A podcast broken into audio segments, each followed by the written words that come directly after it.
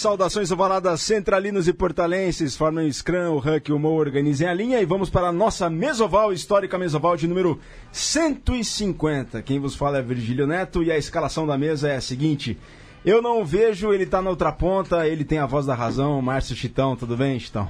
Boa tarde, galera. Pô, imenso prazer aí estar nessa mesa número cento e cinquenta, histórico, né? Levou quanto tempo mesmo, Virga, pra... Pra chegar nesse número? Três anos e quatro meses. Isso, pô. E só três... três anos e três, três meses, três meses. Isso, e só história boa, muito, muitos contos e muita coisa boa. É um enorme prazer estar aí nesse número cento e cinquenta com grandes pessoas aqui ao meu lado. Ele não dá mole, Luiz Colle. Fala, Virga, e aí, meu camarada, como é que tá? Tudo bem? Eu tô ótimo, e você? Ah, tô bem, cara, tá aqui no... centésimo, quinquagésimo programa, é uma honra, né? Ainda mais com esse convidado ilustre que nós temos hoje aqui, que você já já apresenta. Vai. É uma satisfação. cento e cinquenta que, na sua opinião, é um número alto, número baixo, é um número... Cara, é um número histórico, entendeu? Por enquanto, tá baixo, porque nós vamos fazer muito mais programas. Acho que cento e cinquenta ainda estamos começando. cento e cinquenta semaninhas, hein? É, pois é. cento e cinquenta semaninhas. Bom, pessoal, vocês já viram no site do Portal do Rugby, vocês já viram nos stories da galera aqui no Instagram, que o convidado de hoje é super especial e a gente tem a honra de recebê-lo. Ninguém mais, ninguém menos que Werner Grau. Werner, sua vida se confunde com o rugby, você foi vice-presidente da C B R U, mas você tem uma história que é muito... que vai desde lá de muito cedo até hoje e não para com a nossa ovalada. E é uma honra te receber aqui nessa centésima, quinquagésima histórica edição do Mesoval, no podcast mais oval da podocástica em língua portuguesa. Tudo bem, Werner? Bom, boa tarde. Quero, antes de mais nada, agradecer o convite. É um prazer estar com vocês. Luizão, é... é... o cara não dá mole, Luizão Colle, isso é triste, essa rima, viu? Isso é rima de rugbeiro mesmo, não tem jeito. O autor tá ali, tá aí do seu lado. É rima de rugbeiro, não tem jeito. É, eu fiquei muito feliz quando eu vi a, a, o anúncio, né, desse nosso bate-papo aqui, que puseram lá, não sei o que, mesa oval histórica com o Werner Grau. Eu falei, bom, o histórico é por causa do cento e cinquenta, evidentemente, né? Não é por causa do Werner. Eu tô muito honrado de estar aqui, sei que já passaram por aqui N jogadores de rugby que, de quem eu apanhei bastante em campo, tipo o Murilo.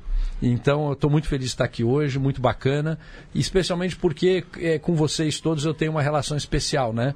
Especialmente com, seu, com você e seu irmão, quem eu tive, um dos poucos que eu tive o prazer de bater e não apanhar.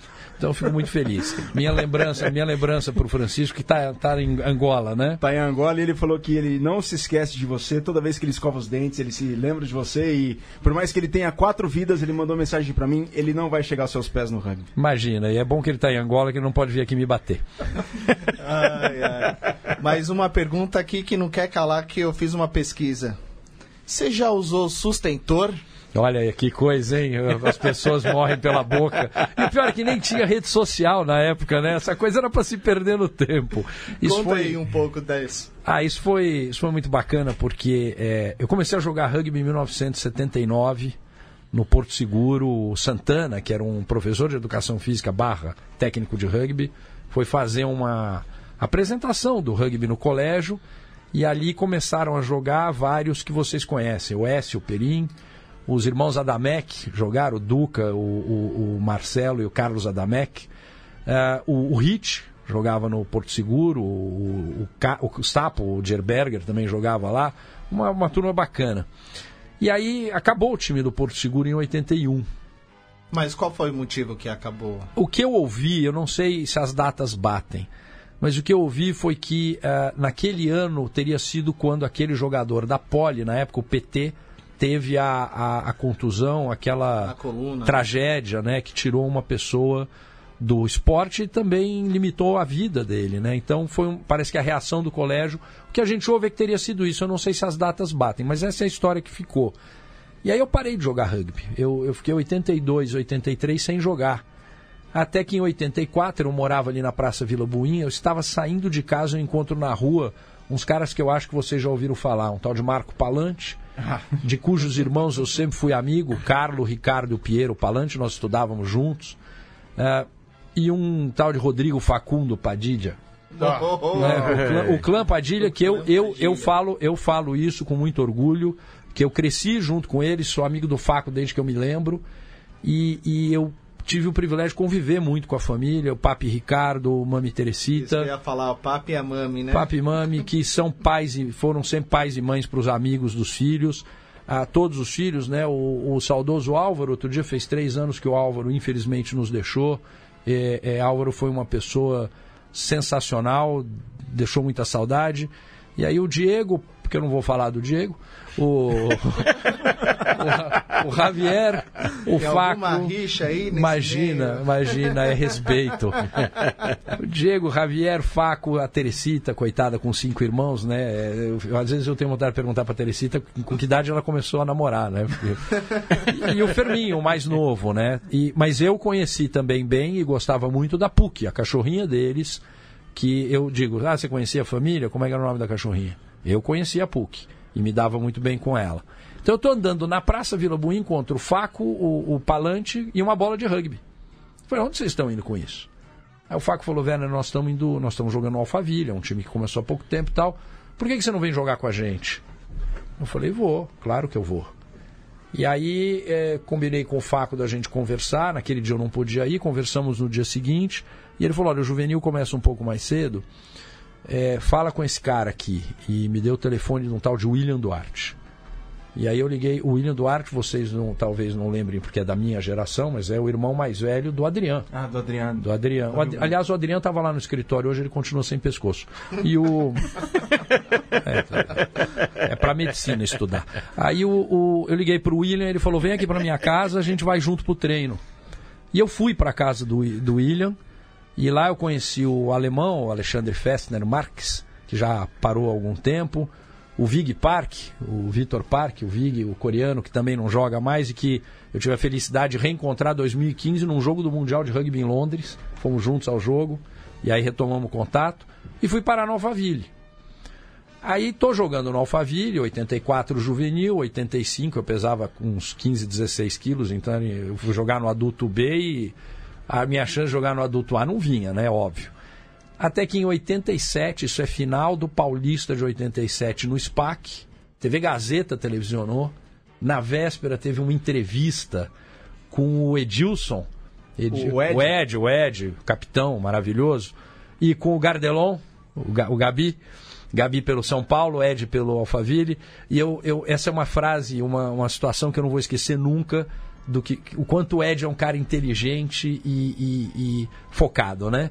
No final da entrevista, falaram das equipes, tal, do que é o rugby, papapá. Aí o, o jornalista pergunta, quem ganha amanhã? E o Gardelon, Gabi, com aquele jeito dele, né? São Paulo. Aí olhou pro Ed, quem ganha amanhã? E o Ed disse, ganha o rugby brasileiro. É maravilhoso, né? Um cara, um cara com uma visão fora de série. E aí vamos pro jogo, estamos ganhando, o jogo já praticamente ganho, e vem um, um jornalista da...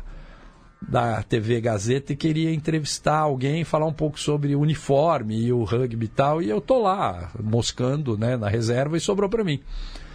E na hora, eu não sabia o que dizer, a verdade é essa. Garoto, dezoito anos, né, falou, mas qual que é o equipamento especial? Me deu vontade de dizer pro cara, porra, você não tá vendo? Tô aqui de chuteira, meio uh, uh, calção e camisa, pô. Aí eu boquei ele me vê essa história, né, que tinha alguns caras que usavam o suporte atlético, né? Que saiu com o nome sustentor na hora. Então, Márcio, isso aí é... Acredita isso na minha, no meu nervosismo de garoto de dezoito anos. Hoje eu provavelmente diria pro cara, sei lá, não, não tem nada de especial, é um esporte como outro qualquer. Galera, participem conosco aqui, o Werner tá ao vivo no Facebook do Portal do Rugby, ó, façam como o Murilão Pérez, parabéns pelas cento e cinquenta edições, ó. Murilão, a galera tá lá no Luilu acompanhando ao vivo, Werner, na... o Mesoval de número cento e cinquenta. O Palante está conosco, Vinícius Fore, um abraço pro Green Haven Hostel em Ubatuba, abraço Vinicinho, valeu, Francisco Oliveira, Werner convidado especial para jogar dia vinte e cinco de maio, o Baeta lá da Catalunha, o Daniel Baldan, molecada da base do SPAC mandando um abraço pro Werner. E na próxima eles vão colar papel no seu carro todo e não só nos espelhos. Que que é isso? Essa história eu preciso contar. Então, é, eu não bebo, eu não tomo nada alcoólico há mais de vinte anos. E no dia do aniversário do Murilo esse ano, eu levei para ele uma garrafa de Fireball. E o Murilo marotamente abriu a garrafa, pegou uma dose lá naquele copinho e botou na minha frente. Eu tomei, eu, eu, eu, eu me lembro até a quinta dose. E eu trato muito bem esse pessoal, a molecada, os filhos do Orlando, né, do Orlandinho Ferramola, que eu adoro aqueles dois... Genial. Desculpa, sim, pode falar o nome feio aqui, né? Aqueles dois putos, eu adoro aqueles dois moleques. O Léo e o... Ah, sim, sim. O, o Enzo, o Lorenzo e o Léo, eles são maravilhosos, adoro esses moleques. O que me impressiona é serem filhos do Orlando. E, e, e aí tem também, tem o Aramis, os moleques do Diego, que são sensacionais, eles estavam lá no Lui-Lui. E eu cheguei, eu já incomodo pouco os meninos. E aí eu peguei o sanduíche do Léo, E, e, e olhei pro sanduíche, e eu não como carne muito, né? Eu sou vegetariano, mas não tropo, eu quebro essa regra com alguma frequência. E aí eu peguei o sanduíche do Léo, olhei pra cara dele, ele reclamou que eu peguei o sanduíche, eu lambi o sanduíche e devolvi pra ele. Pô, os moleques ficaram, né? E aí eles aproveitaram que eu tava um pouco, vamos dizer assim, fora do normal, e tava brincando demais com eles, reuniram a tropa lá e encheram o meu carro, tava parado na frente do Lui-Lui, eles enveloparam o meu carro com, com guardanapo. guardanapo. É porque não deram papel higiênico para eles, felizmente. E aí eu, eu e o, o Caio, o Marcelo Caio Zota, nós fizemos uma caçada aos meninos. Só que os dois, alcoolizados e velhos, né? E os moleques correndo para lá e para cá. Eu só consegui pegar um deles, eu não vou lembrar se era o filho do Santiago ou do Mariano, que eu consegui pegar dentro do carro. E aí fui entrar pra pegar o moleque, ainda tomei uma pesada no, no peito, quebrou meu óculos. Foi uma desgraça esse dia. Esse dia foi... E, mas já que nós falamos disso, eu queria aproveitar e falar desde já uma coisa. Eu sou, mas assim, imensamente grato ao Murilo e ao Keep Walk. Eu queria já falar de rugby sério. Se existe espírito, se existe a convivência, se existe o, a, a, aquele ambiente de família que o rugby nos oferece, eu encontrei isso... numa escala monstruosa no Keep Walking.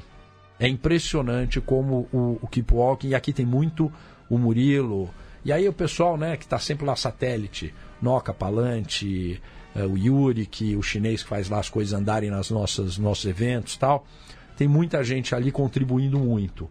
E ali eu acho que é a essência do rugby. Então esses meninos, os filhos, os, os espaquitos ali que vão, filho dos, os filhos do Espago, os filhos do, do Orlando, os filhos do Diego, tá? Essa molecada que vai ali, ali eles aprendem a viver o espírito do rugby. Então acho que é fundamental, e é uma pena que outras equipes aí de veteranos, a gente vê jogando o VetFan, não tenham essa intensidade, se reúnem de maneira mais esporádica. Isso é um sonho que eu tenho no rugby brasileiro, é ajudar o, o veteranos a ser uma coisa mais, mais forte, porque é ali que você replica o espírito do rugby, né? É a cultura do rugby isso, Werner? É a cultura do rugby. Eu acho que rugby não é... Rugby não é um esporte, rugby é um estilo de vida, né?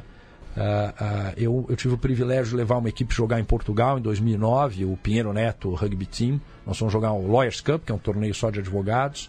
Portugal foi, né? Portuga foi. Foi até engraçado, porque me ligou o Vasco Uva, que foi capitão, capitão dos sim, Lobos. Capitão, Vasco, advogado de origem, trabalhava no Vieira da Almeida, que é o escritório com o qual a gente tem uma boa parceria no escritório. Então ele me liga e diz, Werner, vamos ter um torneio aqui, queria te convidar para jogar pela nossa equipe. Eu falei, Vasco, eu fico lisonjeado com o convite, mas eu vou te propor uma coisa mais bacana. Posso levar uma equipe? E ele diz, sendo todos do direito... Portuga era do direito, ele era o técnico da, da equipe da São Francisco. Ele é do, para mim isso significa sim. Advogado interpreta, né? Então para mim ele era do direito. Então eu levei o Portuga, levei o Vinicinho, o Henrique, que era do São José, né? O Henrique Dantas. Levamos lá uma turma boa lá e jogamos lá um, o, o torneio, jogamos duas vezes, dois mil e nove e dois mil e dez. E ali, quando a gente foi a primeira vez, eu escrevi para os meninos antes do, do torneio começar, eu disse para eles, isso é rugby na sua essência. Que é viver uma, uma condição de irmandade, de família mesmo, uh, com toda a intensidade enquanto o corpo permitir. Então, enquanto eu puder, porque eu, evidentemente eu era o mais velho, mas de longe lá naquela equipe, né? Disse para eles, enquanto eu puder, eu estarei aqui, em São Paulo, onde for, que sejam os meus dez, quinze, vinte minutos. Mas eu vou estar dentro de campo porque a sensação... de viver o rugby na sua completude é um negócio fora de série, né? Você percebe essa cultura de rugby hoje dentro do rugby do Brasil, Werner? O mundo está perdendo isso, né? Eu, eu tive recentemente... Eu fui assistir dois jogos das quartas de final da, da, da, do European Cup agora. Eu assisti, eu, eu assisti Saracens e Glasgow uh, Warriors no sábado em Londres, no, no, no Allianz Arena. É um estádio para doze mil pessoas. As arquibancadas laterais e de fundo, elas não se comunicam. Então, fica é o aqueles... estádio Saracens, né? Isso. O Allianz Park. O Allianz Park, isso. Ficam quatro, é verdade, perdão, Allianz Park. Ficam quatro vãos ali entre as arquibancadas. Ali tem mesas de madeira longas, mesa de churrasco. E tinha a molecada das categorias de base comendo depois de ter treinado no dia que o time principal estava jogando. E uma coisa bárbara, você pode descer da arquibancada a qualquer momento e, e lá nos, nos trailers que tem no fundo, os food trucks, e o pessoal vai, compra cerveja, compra comida e fica na beira do campo, ali encostado na grade, assistindo o jogo e batendo papo. Então, é um ambiente do rugby social, rugby família. Aí no domingo eu fui para Paris e fui assistir Racing, Racing e Toulouse. Um jogaço também. Mas... Na, na, no, no La Défense Arena. Eu me senti no Holiday on Ice. Ou no Globetrotter, sei lá, qualquer coisa por assim. O, Te, o Ted, Teddy Tomás faz um try logo no começo, né? Cruza os braços, faz aquela pose, meio futebol americano.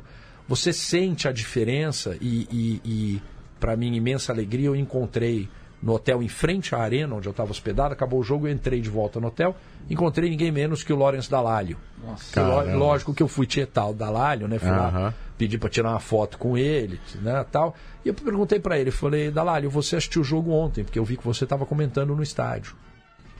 Qual é a sua leitura? Ele falou, olha, eu vou te dar duas perspectivas. A primeira, em termos de é, jogo disputado, jogo pegado. Lá o Saracens passeou em cima do Glasgow Warriors. Sim.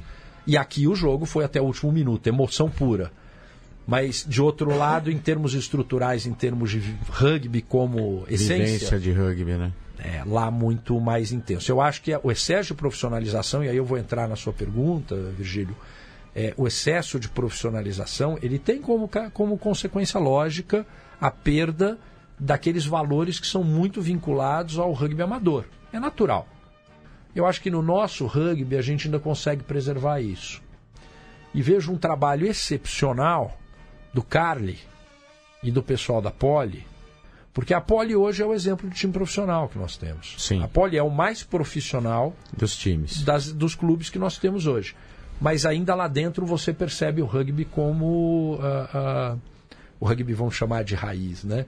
Eu acho que todo...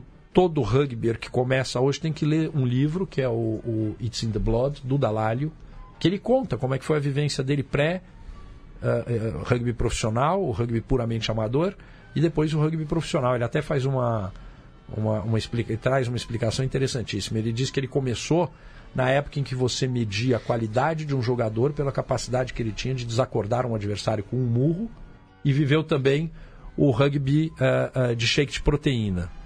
É lógico que ele está exagerando nas duas pontas, mas ah, são dois momentos muito distintos do esporte. E a profissionalização vai trazer, sim, um pouco de perda de valores. O que não pode é que isso se dê a ponto de se tornar um futebol. E aí a gente vê o exemplo do dia que o Picamole foi expulso e bateu palma, e foi suspenso pela Federação Francesa, imediatamente. A gente vê agora o exemplo do Folau, né, que, do Folau tem uma questão jurídica, até escrevi isso num debate, numa, numa página a gente estava tendo debate no, no Face. O Folau tinha um contrato, o contrato dizia que ele não podia fazer o que fez, ponto. Mas ainda assim, há, há por trás disso uma rigidez que é típica dos valores firmes. Uhum. Né? E a gente ainda vê uh, posturas dentro de campo, né? O não a responder ao juiz, ao árbitro. Sim. Né, o respeito, as torcidas juntas, tem N aspectos que ainda mostram que o rugby está longe de se tornar um esporte puramente profissional e sem valores.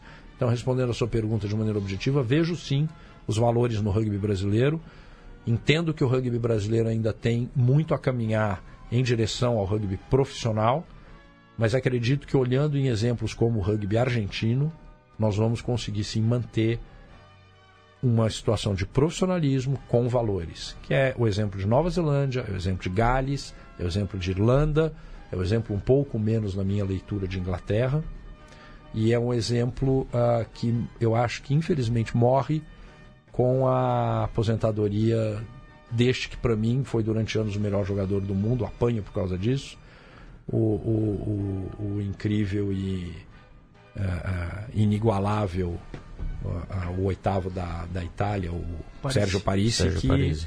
Parisi é um, é, é um exemplo, e eu vejo, eu fui ver, eu fui ver um jogo da Itália, uma outra loucura que eu fiz, estava em Portugal para lecionar lá numa segunda-feira, eu fui antes para chegar na, no sábado de manhã, larguei as malas em Lisboa, peguei um avião, fui para Roma.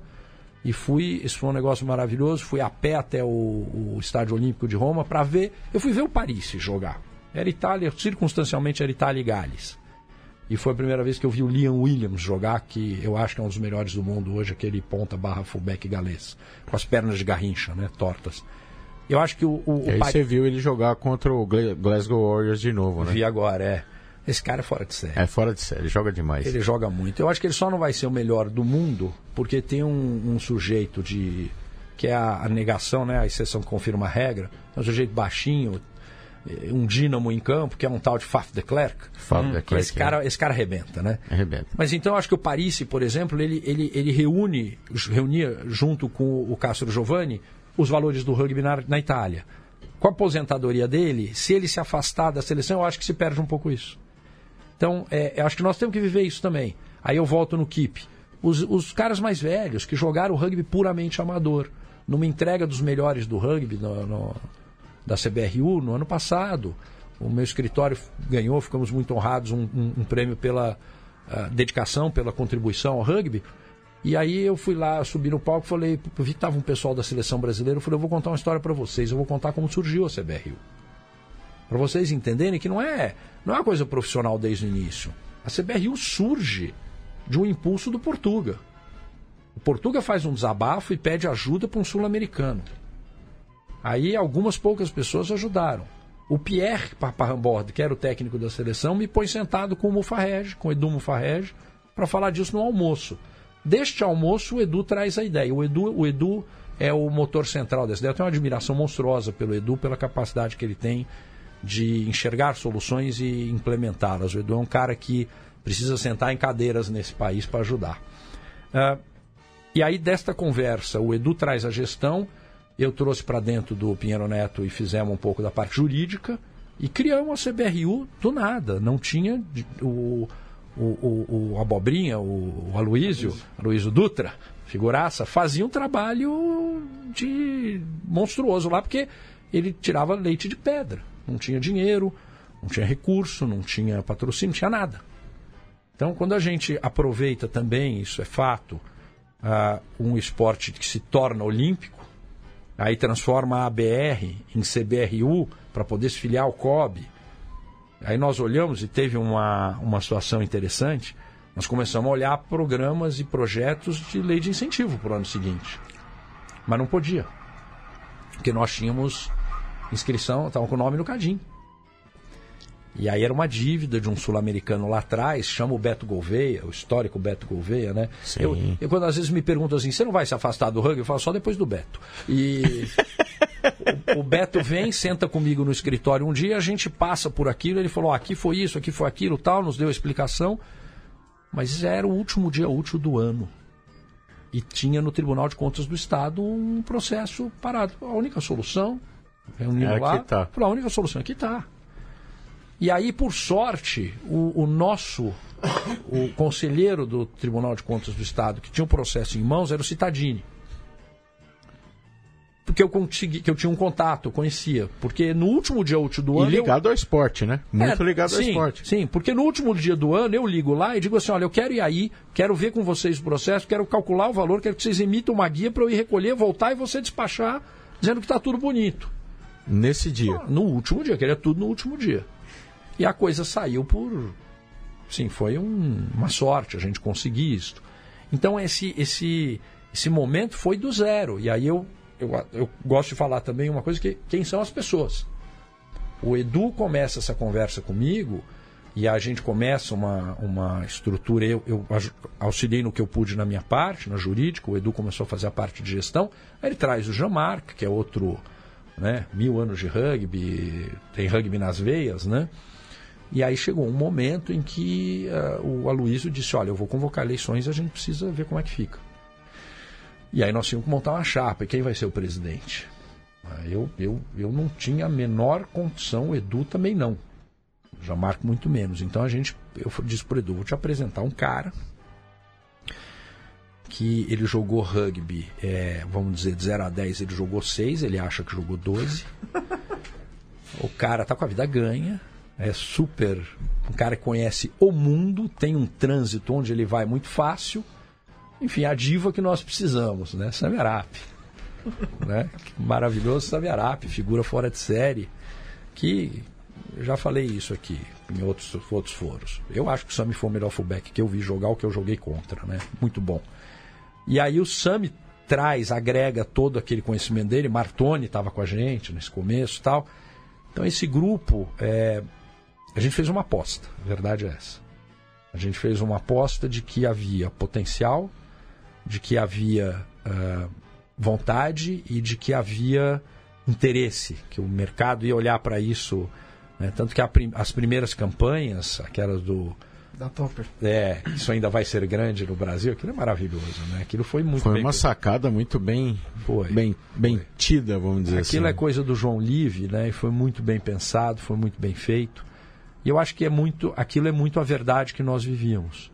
O rugby era um esporte tipicamente de elite nos anos oitenta, que se jogava, se começava a jogar a setenta, começo dos anos oitenta nas escolas, depois se transfere para as universidades, o que é péssimo, porque começar com dezessete, dezoito anos é tarde, mas um esporte ainda de elite, e aí havia assim, pequenos embriões da, de uma realidade nova, um embrião maravilhoso, rugby para todos. O trabalho do, do Bi e do Mal é de tirar o chapéu e de bater palma, porque eles são pioneiros num trabalho excepcional. Hoje tem a U R R A, que eu tenho o privilégio de ser fundador, né, com o Renatão. O, o, ele gosta que chame pelo nome, mas eu vou chamar de Gargamel mesmo. E, e, então a gente olhou para isso e havia um potencial não explorado muito grande. O rugby como negócio, né, como produto. Então para a televisão é o produto rugby, que tem uma plasticidade excepcional. É, ele, ele, ele tem a, a beleza do esporte jogado de maneira intensa e ele tem um pouco daquilo que atrai quem vai pro U F C, né? Ele tem um pouquinho... ele tem, ah, é o contato, sim, né? Sim. Tem gente que diz, ah, o rugby é violento. Eu digo, não, violento é a vida aqui fora, aqui nas ruas de São Paulo. O rugby é um esporte de contato. Então, havia um espaço não ocupado para isso. E o, o desafio era esse. Então, é, é, eu acho que a C B R U surgiu no momento certo, e com as pessoas certas. Eu não estou falando de mim, porque eu tive um trabalho, eu me dediquei bastante, mas um trabalho periférico. Não, nem ah, tanto periférico, Werner. Ah, Virgílio, eu acho o seguinte, é, é, eu, eu tiro o chapéu pro Edu, pro Sami, pro Jamarque e para muita gente que agregou depois. O meu papel foi, junto com o Beto Germanos, que ajudou muito, com o Fernandinho Mirandês, aliás, estava falando com ele hoje, ele falou... Você vai falar de novo? Eu falei, eu vou falar sempre, Fernandinho. Fernandinho Mirandês, sobrinho do Buda, de uma família que tem história no rugby, são verdadeiros rugbyers desde sempre. Essas pessoas, que, esse grupo que comigo fez a parte jurídica, é, eu, a gente fez o que a gente sabe fazer. Tá? Eu faço isso todo dia, é trabalhar na esfera jurídica. Mas os caras que fizeram a... a, a concepção. A concepção, é, e, e botar isso para andar, empurrar, fazer andar, esses caras assumiram um desafio muito maior. Então eles têm que ter sim o crédito. É evidente que todo mundo que, que, que trabalhou nisso tem que ter o crédito. Vocês, vocês estão aqui com um projeto bárbaro que é fruto do crescimento do rugby. É, quando é que nós imaginamos que um dia nós íamos estar sentados aqui num podcast falando... Né, hoje, hoje eu pus num grupo aqui que eu faço parte de advogados da área de meio ambiente, que eu, é uma associação que eu sou diretor de relações institucionais, a U B A, União Brasileira dos Advogados Ambientalistas. Eu botei a... postei a, a, a chamada e coloquei lá, hoje eu vou falar do que eu gosto. Onde é que eu teria essa chance? Ó, oh, Werner, tá bombando a audiência, tá bombando de comentários também, ó. O Lu, José Luiz Guzzo, Fábio Bruno, grande Werner, abraço. O Bicão lá da Federação Gaúcha, Bruxo lá de Santa Catarina, o Lima, Federico Espago, Werner é tão melhor que, no, que nós, que vai no mesoval, que vai no mesoval de blazer. O Espago não vale nada. Adriano Duarte coloca, por que o Werner está de terno no exame hoje? Lucas Augusto, João Pedro Cortez, Thiago Nisman, é, Luiz Felipe Baquedano, Elizabeth, lá de Cuiabá. A primeira informação sobre rugby na vida foi com o Werner. Ele veio para Cuiabá em um congresso internacional de direito ambiental, falou sobre o tema dele por trinta minutos e sobre rugby por uma hora e meia. Começou... Não faz isso. Nunca mais me convidam para essas palestras. É. Fazer... Mas você fica, rugby, você né? fica tranquilo, que aqui quem vai estar tá ouvindo, a gente gosta de rugby, vão te chamar para palestra. Que bom. Aqui, ó.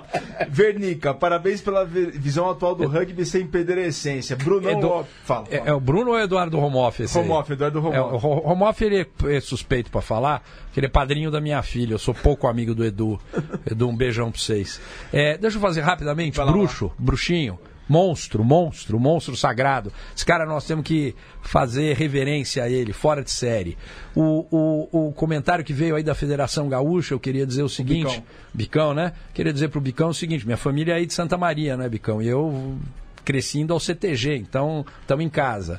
E tem os moleques aí que você falou o nome, que são todos, alguns do, do K I P, outros são a molecada do Rugby onze. É. Joguei sábado passado pelo Rugby onze, um amistoso, fiquei muito feliz de voltar depois de um tempão parado, e agora eles não se livram mais de mim tão cedo. Plínio Nascimento, incrível que o Werner chegou na hora. Bruno Lopes, finalmente consegui acompanhar ao vivo. Um grande abraço a todos e ao Werner, a Luísa Mel do rugby. Agora, cuida dos bichinhos, do meio complicado. Já que, você fala, já que eu vou ser motivo de piada, deixa eu fazer não, a propaganda. Não. Dois lugares, dois, dois, dois, duas páginas para vocês olharem no Face e no Insta. Adote um focinho. Tem vários Adote um Focinho, é o que tem a logo, é uma é o, o, o vagabundo da Dama e o Vagabundo segurando uma trouxinha vermelha, o fundo é verde. Esse é um dos abrigos que eu faço parte, o outro é o abrigo Voz Animal. Os dois somados, mais de trezentos cães de rua que a gente cuida. Se vocês olharem na minha página no Face, essa semana eu estou em uma briga, porque ontem eu entrei de cabeça numa discussão de um, um pitbull. Eu tenho paixão por pitbull. Lá no Recife, né? Isso. Tata Bull, que é a minha, a minha pit maravilhosa, eu tenho hoje catorze cães, Tata é... É feio eu dizer isso, mas eu nunca fiz diferença nos meus cães, mas Tata é a preferida. Esse cão, o Thiago, eu dei para ele o nome de Thiago, em homenagem a um amigo meu, que disse que vai ficar com ele, eu duvido. É um pitbull que foi abandonado lá em Recife, e nós entramos de cabeça nessa briga e estamos lá cuidando já dele, e tendo que esconder o bicho de um criador que já quer ir lá porque quer pegar o bicho, tá, tá difícil. Eu posso ser a Luísa Mel do rugby, mas provavelmente na proteção animal eu sou o jogador de rugby dos cachorros. É isso aí, ó, e o, o Lambari, Alexandre Lima Lambari, esqueci, tá mandando um abraço pra você, velho. Agradeço a ele, que ele que arrumou um avião pra eu voltar e chegar a tempo de Brasília. Lambari, o meu, meu agente de viagens preferido. Plínio não fica chateado. E aí, o Olinto, ele pergunta, Werner, vai jogar o próximo VetFan ou vai chegar depois? O... Vou jogar o próximo VetFan, que vai ser, depois de, vão ficar todos sensibilizados com o que eu vou dizer agora. Eu tenho no sábado e domingo uma missão. Eu vou primeiro passear com os meus cachorros, depois eu faço o que eu tenho que fazer na vida. Então o VetFan vai começar logo depois do passeio dos cachorros acabar. Então eu vou chegar no tempo. O Alphaville, pelo Alphaville. Não, eu jogo pelo K I P, pelo Alphaville, já joguei pelo Pasteiro e por quem mais me deixar jogar. Porque para mim, depois que você para de jogar... a valer, vamos chamar assim, é, é todos diversão, os clubes, né? São seus. Ah, então, né? É. E, talvez exceção a um ou outro aí que já acabou. Olha aí o Zanfa. Aí, olha lá, Chitão. Oh. O Zanfa, ele manda um abraço aqui pro Werner e ele foi jogar no Rugby onze por sua causa, Werner. Parabéns pelos cento e cinquenta edições. Valeu, Zanfa. O Zanfa é um Highlander, né? O Zanfa e eu na primeira linha jogando, em breve aí eu vou jogar com ele no time que o Adriano tá treinando. Eu e ele juntos na primeira linha, eu tava fazendo conta, eu acho que chega, não chega em cem, mas já deve estar em noventa e sete anos. Os meus cinquenta e dois e uns quarenta e cinco, quarenta e seis do Zanfa. quarenta e seis, ele fez esses dias, acho. Então, noventa e oito anos, essa é uma primeira linha de respeito, né? Bota um, bota um outro pilar lá de uns vinte anos, pronto, cento e dezoito. Ô Werner, enquanto na vice-presidência, na vice-presidência da C B R U, qual foi o momento mais crítico, na sua opinião, que você passou e qual foi o momento de maior alegria? Olha, de alegria teve vários, mas teve um momento que me marcou muito, que foi o sul-americano, o de Sevens, em, que nós temos no Rio. Porque foi uma primeira organização grande. A gente tinha o Thiago Grima ainda, dar, dar os nomes a quem merece, né? O Thiago fez um trabalho excepcional, o Xaxá, as meninas que organizam. E foi assim, um primeiro torneio que a gente fez pesado. E nós fomos pra lá, eu... eu até minha filha foi comigo e... Ah, eu lembro, eu lembro. É, a Bia... A Bia só não tá aqui hoje porque ela tá morando na Califórnia agora. Não tava aqui comigo. E, e foi muito bacana a gente ver. Ali, ali eu vi que a coisa deu certo. Tá? Momento de dificuldade também teve vários, mas não teve nenhum que chegasse a nos desanimar. Isso, eu acho que esse é o ponto central. Né? Esse momento, por exemplo, de ter que ir no Tribunal de Contas do Estado no último dia útil do ano... Foi super tenso, mas é, é, são coisas que no começo você precisa passar. Né? Hoje nós temos, por exemplo, uma dificuldade com o um local para mandar jogo. Porque a Arena Barueri, por exemplo, que a gente sempre mandou jogos, hoje tem o Oeste jogando lá. Então a prefeitura, eu, eu vou até pedir uma... Estou procurando, acho que vai sair essa semana, uma agenda lá com, com a, a prefeitura... tentar ajudar a resolver isso. Mas então assim, tem problemas, tem problemas que vêm toda hora.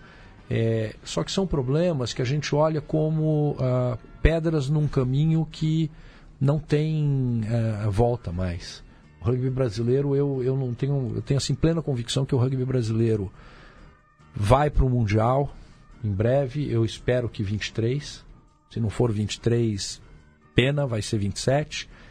E o rugby brasileiro agora chegou num ponto que a gente já conseguiu consolidar as seleções. Né? A seleção brasileira vai muito bem, a feminina é um espetáculo, eu sou fanzaço dessas meninas, aliás. E a gente vai ter agora dois meses aí quase de seleção jogando direto, sim, né? Sim. Tanto a feminina quanto a, a masculina. A masculina, né? É, e na seleção brasileira feminina olímpica eu queria aproveitar, eu sempre falo isso, ela... Ela mal sabe disso, outro dia ela até leu, eu fiz isso na página dela do Insta, ela ficou surpresa. Eu sou fã de carteirinha da Juliana Esteves. A Juca. Eu acho a Juca maravilhosa, sensacional, é um, é um, é um monstro dentro de campo. Fora de campo é de uma, de uma postura maravilhosa, eu acho que a Juca, a Juca merece tudo, tudo, tudo que a vida puder trazer de bom para ela, entendeu? É, é um exemplo a ser seguido, assim como várias outras, a Paulinha Shibashi, maravilhosa, né? E agora essa geração nova, né? As meninas estão arrebentando. Então eu acho que as seleções, de, o, o alto rendimento, seleção, está encaminhado. Lógico que precisa continuar remando. Agora nós precisamos em algum momento olhar, e não é papel da C B R U. A C B R U não tem que cuidar de clube, isso é uma... É uma visão que eu recebo, pô, de muita, cara, gente. Sacanagem, meu. É equivocada essa visão. Não, não, sacanagem, cara. O quê? Pô, você tá falando, você tá respondendo as perguntas antes da gente fazer as perguntas, cara. É porque você vai fazer de maneira capciosa, então eu já tô dando a volta, né?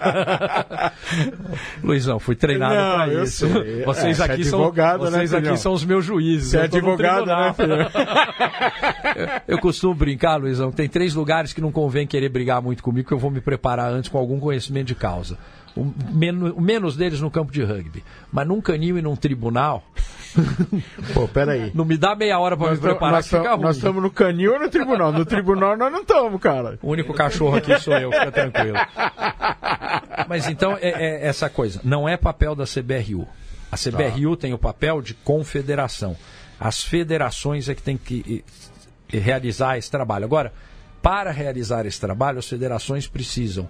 ser organizadas ou organizarem-se da mesma forma que se organizou a C B R U. Eu vejo um papel já muito bem feito no Rio Grande do Sul, eu vejo o Paraná já se reorganizando, tendo altos e baixos em termos de apoio, né? A, a Federação Paulista hoje já tem um nível organizacional bem melhor também.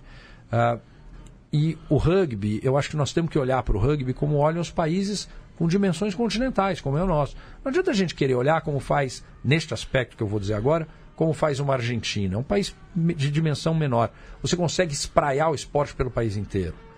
O Brasil tem que olhar para a Austrália, por exemplo. Não se joga rugby na Austrália inteira. Você tem os, os, os, os, os, polos, os né? polos. Então nós temos que trabalhar com os polos. E eu vejo um polo norte...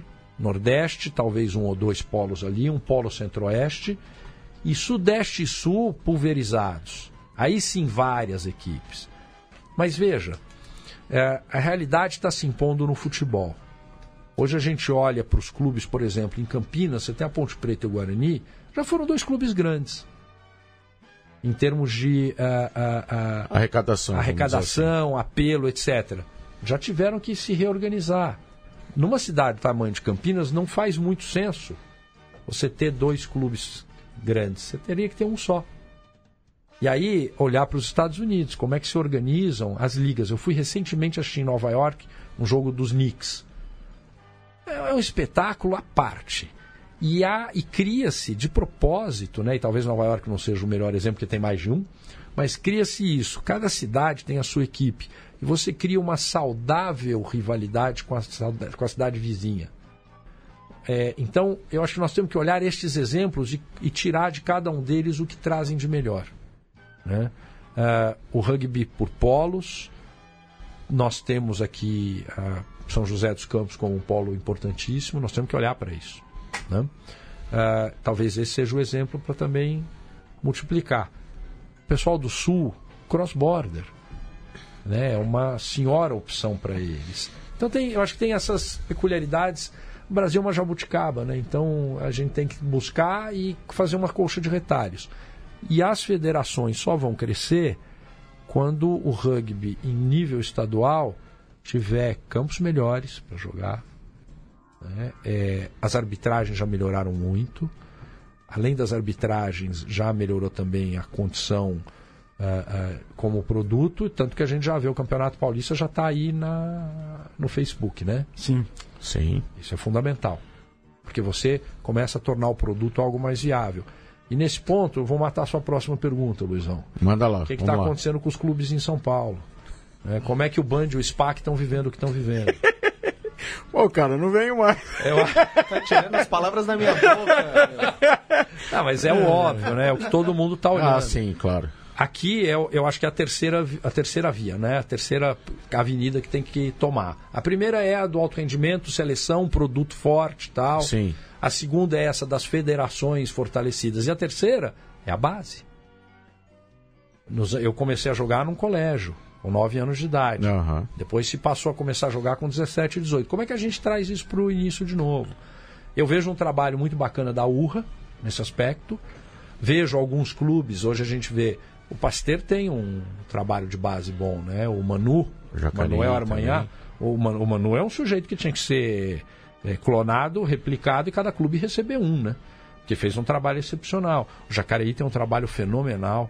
É, agora eles estão divulgando o Clássico Caipira, que é justamente essa a questão da rivalidade saudável Isso. com a cidade vizinha. Isso, e aí você tem é, é, São José e Jacareí, Taubaté.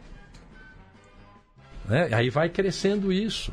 É, é, então, e outra coisa, em São Paulo é mais difícil você trabalhar a base do que trabalhar numa cidade como São José, numa cidade Exatamente. Como Jacareí. Por quê? Porque ainda há essa união que o rugby demanda na vida cotidiana. Lá, no, lá no, no, numa cidade um pouco menor você encontra mais isso. Numa cidade que as pessoas não estão muito individualizadas, vamos dizer assim. Exatamente. Há já toda a estrutura, não ficam devendo nada a São Paulo em termos estruturais. Sim. Mas tem ainda uma vida mais, num cotidiano mais interessante. Eu me lembro, em dois mil, e eu acho que foi dois mil e sete, nós perdemos um atleta que jogava pelo São José e jogava universitário pela Sanfran. E, e o João Olivério, da Poli, ficava me dizendo, não, esse cara é gato, esse cara é gato. Eu falei, imagina, tá aqui, um advogado. Né? Nunca, acho que ele não sabia nem onde era São Francisco.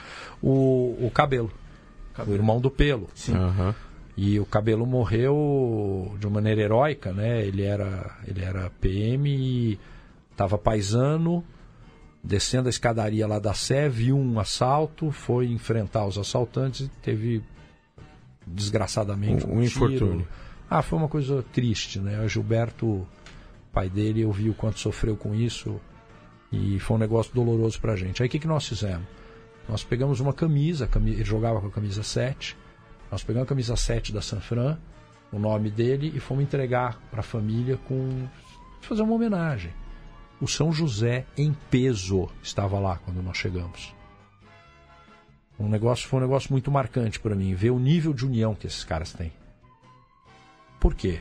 porque eles vivem isso de maneira muito sólida.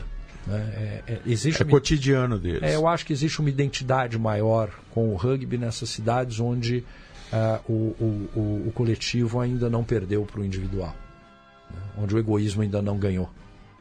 Perfeito. Bom, ó, o pessoal tá mandando um recado. Mauro Paganella tá com a gente, Paganella tá com a gente, Daniel Baldan. É, Werner, como fica a questão de preparar uma base, preparar um jogador e vem uma equipe com dinheiro e tira essa base que foi preparada?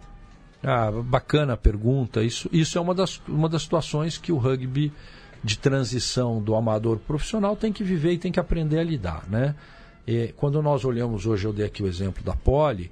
Quando nós olhamos para a Poli, eu acho que do ponto de vista de profissionalismo, a Poli está num patamar logo abaixo. Nós temos São José, Jacareí, aí o Pasteiro um pouco abaixo, junto com ah, ah, algumas outras equipes. E quem ficou para trás? O SPAC e o Band aí vão tentar tocar nisso. É, é, a vida inteira eu, eu joguei, a vida inteira é exagero meu, mas uma boa parte eu joguei pelo Alphaville e a gente podia ficar em penúltimo lugar no campeonato desde que o último fosse o SPAC. Era uma rivalidade muito sadia entre os dois, entre os dois clubes, muito bacana, todo mundo amigo, mas era aquela coisa, não quero perder para ele. Sim. E a gente via renovação, né? Hoje é, o, o Band, infelizmente, não teve uma continuidade nesse projeto, que é o projeto deles com as crianças, que até o meu escritório, o Pedro Neto, patrocinou durante muito tempo uma, uma, a nossa verba de lei de incentivo ao esporte, e o SPAC também. Então, a, a falta de renovação é o primeiro problema. O segundo problema é este que vem a pergunta. Um clube prepara o atleta e outro clube leva. Em um ambiente de liberdade regulatória do esporte, que é o que a gente tem, é natural que isso aconteça. Qual é a opção que a gente teria? Seria criar regras para que isso fosse coibido. Nós não temos estrutura para isso ainda. Não achem que um bom jogador de rugby vai ficar naquele clube sem estrutura, recebendo a oportunidade de ir para um clube com mais estrutura, só porque você criou uma regra que ele não pode ir, ele vai parar de jogar. O efeito é pior. Então, uh, qual a solução? A solução é trabalhar para que todos os clubes de primeiro nível possam se desenvolver. Talvez a gente tenha que acabar com um campeonato, vai, sei lá, um campeonato paulista de primeira divisão, com seis clubes em vez de oito. Não sei. Né? Qual, qual, é, qual é o sentido? A gente, a gente hoje tem um clube de, que é de máxima tradição, que eu vi nascer, o Rio Branco, que nasce... O pessoal do Rio Branco saiu do juvenil, ia para o adulto e ia para o Alphaville, a maioria deles. Sim. De repente, um dia eles disseram, ó, nós vamos voltar para dentro de casa. Isso foi muito bem recebido. Foi, foi quando, quando o Alphaville parou, né? Não, não, não, isso é muito depois. Isso, tá. o, o, o Rio Branco surge como, como clube, né, adulto. Eu acho que isso... Eu vou lembrar do João Lavras contando, pô, vou jogar com os caras, eles montaram o clube e tal, com lágrima nos olhos dizendo isso. É, é, isso deve ser oitenta e seis, oitenta e sete. É, porque noventa e um, noventa e dois... Eu estava jogando e a gente jogava contra os dois times. Isso, o Alphaville terminou em dois mil e um. Sim. O que, o que matou o Alphaville, na verdade, na minha leitura, foi outra coisa. Eu estava até afastado do clube na época. O que matou o Alphaville, na minha leitura, foi a saída de um grupo que tinha Edilson, João Nogueira, Fabian, Daniel Maggiori, figuraça, né? E, e, e alguns outros que saíram para o SPAC, porque havia uma, uma, um desacerto entre o que se queria para o clube...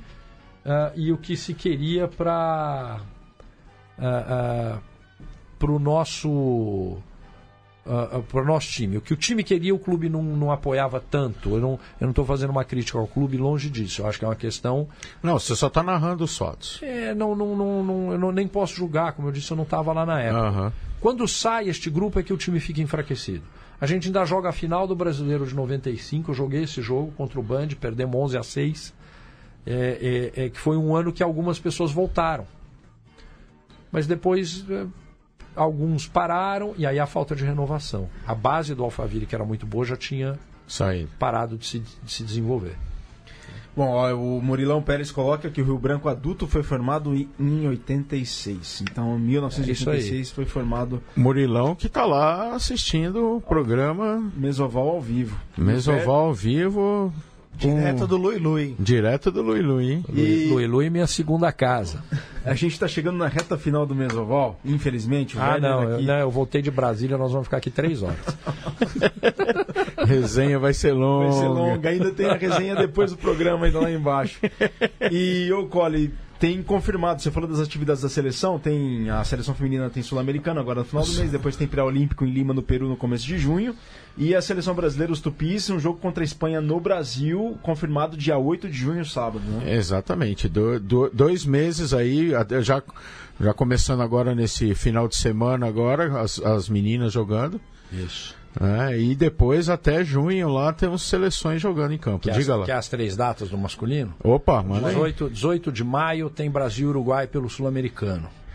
Vai ser a primeira vez que nós vamos ganhar do Uruguai. Agora vai. Oh. Tá na hora, né? Tá, tá na hora, tá, tá, tá batendo na trave até agora, vamos lá. O, tá nosso, ent... o nosso último jogo com o Chile foi para testar o coração. Então tá na hora agora de ter a... Oi. o alívio. Depois, oito de junho, nós vamos jogar com a Espanha. E o jogo que eu, eu pessoalmente tenho mais vontade de assistir, é, lógico que eu vou aos três, mas este, estou esperando meus convites, viu, Ítalo? Uh, o dia quinze de junho, amistoso com a Romênia. Então tá confirmado. Nossa. Confirmado. Então, dezoito de maio contra o Uruguai. Nem sei se eu tô dando uma notícia que eu não podia ainda aqui, me perdoe a C B R U se foi, mas eu fiquei, eu recebi essa informação, tô repassando aqui. Ótimo. dezoito de maio contra o Uruguai, oito de junho contra a Espanha, notícia que o portal já tinha confirmado, e quinze de junho amistoso contra a Romênia. É isso aí. É isso aí. Pessoal, vinte e três de abril é o dia do livro. Ah, antes disso, um abraço aqui, o Marcos Felipe Oliveira coloca, manda um alô pro Lagoa Santa Rugby lá em Minas Gerais e o Rubem, técnico, Rubem Valenzuela, técnico da Seleção Mineira M vinte. O Spani, abraços ao Werner, deu tempo de entrar, ufa, somos muito gratos a tudo que ele fez pelo rugby e faz pelo rugby. Isso Felipe... aí é sentimento de culpa, que o Spani me deu muito handoff na vida. Hoje é dia do livro. E ah. o Werner falou do livro do Lawrence Dallaglio, It's in... It's in the Blood. It's in the Blood. Pessoal, vocês têm um livro aí do rugby que vocês leram e guardam no coração? Eu tenho, que é o do Clive Woodward, tre- técnico da seleção da Inglaterra em dois mil e três, campeão do mundo, que é o Winning, pra mim é uma bíblia. Genial. Eu tenho aquele que fez uma biografia sobre o All Blacks, contando da história do All Blacks, né? Ah, o Legado. O Legado, legado. Nossa, do, esse... do James Kerr. Eu adoro esse livro. Esse livro foi traduzido no Brasil, isso é uma história interessante. O, o Fabian vai trouxe isso. Ele, vai dizer que não. foi ele, ele estava junto também. Não, não, o Fabian, Fabian trouxe isso, uma, a ideia, e pôs isso no colo do Edu Mufarrege. O Edu era presidente da Somos na época. Somos Educação. Então, ah. uh, o, o livro, eu, eu mando esse livro para os meus clientes. E eu faço hoje, vou fazer um merchan aqui, hein? Eu faço umas palestras sobre é, a postura nos negócios com paralelo com o rugby. Ah, que legal. E aí no final eu sempre dou esse livro para quem organizou a palestra. Tem tudo a ver. É, e faço junto com o Martoni uma, que o Martoni começou com conversa de vestiário, eu comecei com essa minha, e hoje a gente tem um misto que a gente preparou e estamos para estrear aí os dois juntos. Falando de rugby, uma tarde inteira falando de rugby, eu não sei nem porque que a gente cobra. Por... E o meu é o House of Lancaster. House of Lancaster, bacana. Bom House demais. of Lancaster também é fantástico. E eu tenho que agradecer que esse livro eu recebi de presente. É mesmo? O Virga que... O Virga ah, que te deu? Que me passou esse livro. Nós não ganhamos nada do Virga ainda, né? Calma, velho, só porque vai dele. ganhar, vai ganhar. Calma, velho, vai ganhar. Aguenta os dois minutos aí. E só dar uma, mandar um abraço para duas iniciativas muito bacanas que surgiram pelo país. É, o Trem de Rugby, que é um podcast sobre rugby mineiro. Sim. Da galera lá de Belo Horizonte. Trem de Rugby. Que parabéns, chama. galera, parabéns. parabéns. E o Julião Muralha aqui em São Paulo, que voltou com o Ruckcast, que também... Grande, é um... grande João Muralha. Muralha. Um abraço. Parabéns pela iniciativa. Eu posso falar, fazer um último comentário de uma manda pessoa, lá, manda eu lá. já falei de tanta coisa boa, Pode tanta falar. iniciativa boa, o Alma Rugby, ah, né, Alma, do, do, do, do, do Juliano. Exatamente. É um negócio sensacional. O Juliano é, é uma verdade. pessoa de um coração maravilhoso. Em dois mil e quinze estou lá no Mundial, em Cardiff, com a minha filha e uma amiga. E alugamos um apartamentinho e tal, aí eu encontro o Juliano na... na e o... E o, e o Trad, Samir. Não, era o, o, o Juliano e o... Oh, meu Deus, agora eu esqueci o nome. Samir. É o Samir. Samir Trad. Do Rio Branco. Lembra Sassá, branco? Ele mesmo. É, Sassá. Porque pra mim ele é o Sassá. Sassá. Aí encontrei essas figuras e falei pra ele, pô, legal que vocês estão aqui em Cardiff, tá? Onde vocês vão dormir? Não sabemos. Tava um frio do cão. Eu falei, como assim vocês não sabem onde vocês vão dormir? Eu falei, não, não sabemos onde nós vamos dormir. Eu falei, não, então vocês vão dormir lá no apartamento que eu aluguei, tem uma salinha lá, a gente se vira. E aí... deitaram os três, tinha mais um com eles da... eu não vou lembrar o nome. Um, um cinegrafista. Garoto. Isso. Aí estão os três lá e dormiram a primeira noite. Aí o, o Juliano é um sujeito de um coração enorme, né? Então na segunda noite ele diz, olha, só que hoje não são três, são quatro, tá? Que vão dormir aqui. Porque o, o Cação tá chegando pra ver o jogo e não tô de dormir. Eu falei, traz o Cação pra cá também, pô. Esses meninos, eles fizeram, eles saíram, compraram massa e tal, fizeram um jantar pra gente. A minha filha virou pra mim e falou, pai, que finalmente amigos seus educados. E quando eles foram embora, eles deixaram a casa um brinco. Foram embora de manhã, eu fiquei, a gente ia ficar mais um dia, eles saíram muito cedo, então não os vi sair. Quando eu desço, a casa toda, eu falei, meu Deus do céu, esses meninos fazem um trabalho excepcional, a Alma Rugby é uma iniciativa fora de série, que eu sou fã e apoiador sempre. E um dia a gente vai trazer o Juliano aqui. Werner, o tempo está muito curto, mas a gente quer fazer uma singela homenagem, agradecer pela sua presença e te entregar de coração. Muito obrigado. Por tudo que você fez pelo rugby bacana. Do Brasil e ainda vai fazer bastante e pela referência que você é para todos do rugby do Brasil. Muito obrigado, Werner. Eu, eu que agradeço, é a iniciativa de vocês. É... Mostra para a câmera aqui, Ivan. Vamos lá.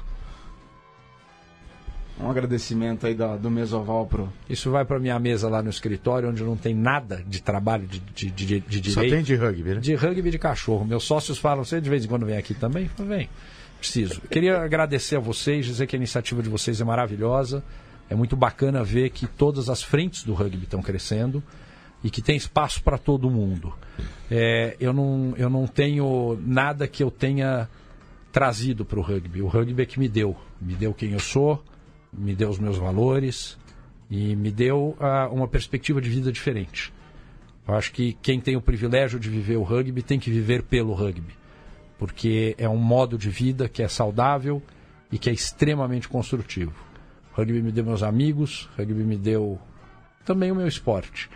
Então eu, eu sou muito grato por poder estar aqui hoje, poder dividir com vocês um pouquinho do nosso tempo uh, falando disso que é o que a gente gosta tanto. Muito obrigado. Legal, Werner. Só que a homenagem também, o agradecimento não é só pro Werner, também é pra Central três. Opa, opa. Matias, cento e cinquenta programas. O hum, nosso ó. agradecimento pela paciência. Obrigado, Virga, em nome aqui da, de toda a equipe.